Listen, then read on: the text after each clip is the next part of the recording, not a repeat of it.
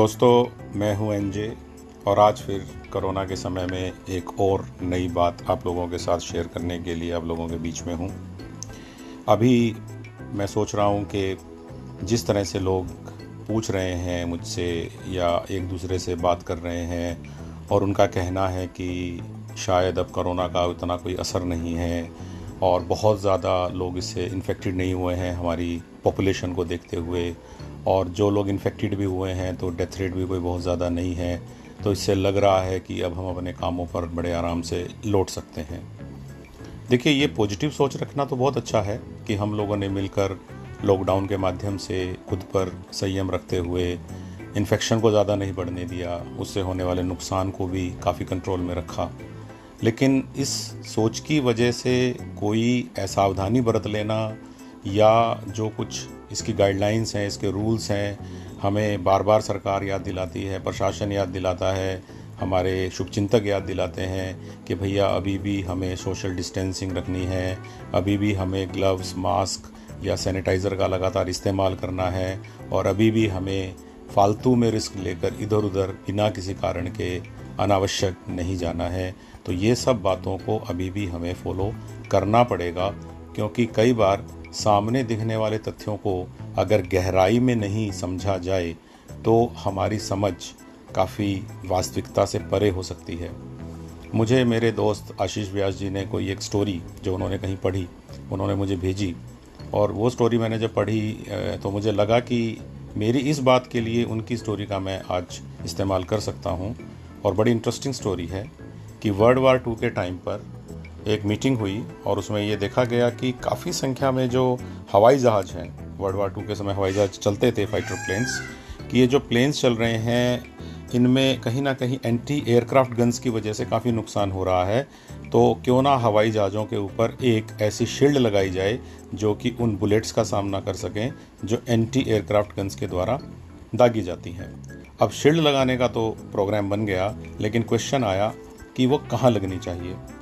क्योंकि उस प्लेन में कुछ किलो ही हम बढ़ा सकते हैं, आखिर में उसको उड़ना है। तो बहुत सारे मैथमेटिशियंस और इंजीनियर्स उस प्रोजेक्ट के लिए बुलाए गए और उन्होंने कहा कि हमें वो फाइटर प्लेन्स दिखाइए जो मिशन से लौट कर आए हैं। इन इन मैथमेटिशियंस और इंजीनियर्स की टीम ने उन फाइटर प्लेन्स का अध्ययन किया और उन्होंने अपने जो पूरे टूल्स थे, उनकी मदद से बुलेट होल पर स्क्वायर फीट नापना शुरू किया कि एक स्क्वायर फुट एरिया में किस हिस्से में सबसे ज़्यादा बुलेट होल हैं। देखने में बहुत ही रिजनेबल लगी बात। और ये देखा गया कि जो प्लेन की जो टेल होती है, पीछे पूंछ की तरफ़, यानी कि उसका जो बैक पार्ट है, वहाँ पर जो है वो बहुत ज़्यादा है। और जो दूसरी है, यानी कि जो उसका इंजन है, वहाँ उसके आसपास के एरिया में उतनी नहीं है जितनी टेल पर गोलियों के निशान हैं। तो ये कंक्लूड किया गया कि टेल पोर्शन पर चूँकि बहुत ज़्यादा गोलियाँ लगाई जाती हैं तो ये एक सही लोकेशन है एंटी बुलेट शील्ड लगाने के लिए।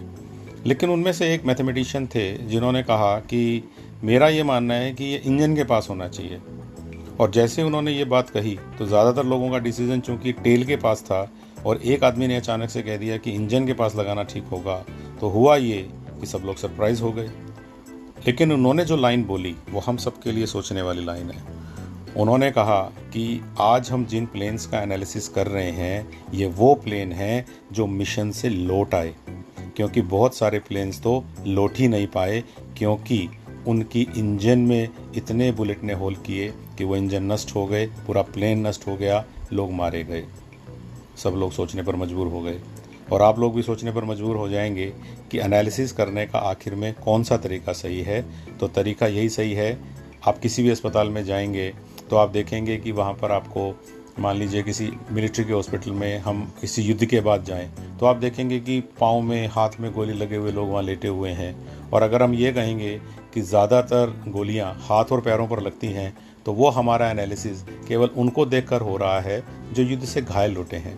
हम उनको नहीं देख रहे हैं जिनको गोली शायद चेस्ट में लगी होगी और वो वापस नहीं आ, आ पाए। तो मैं तो आप लोगों को केवल यही कहूँगा कि तथ्यों की गहराई में जाए बिना कोई भी संख्या का एनालिसिस करना बड़ा ख़तरनाक होता है।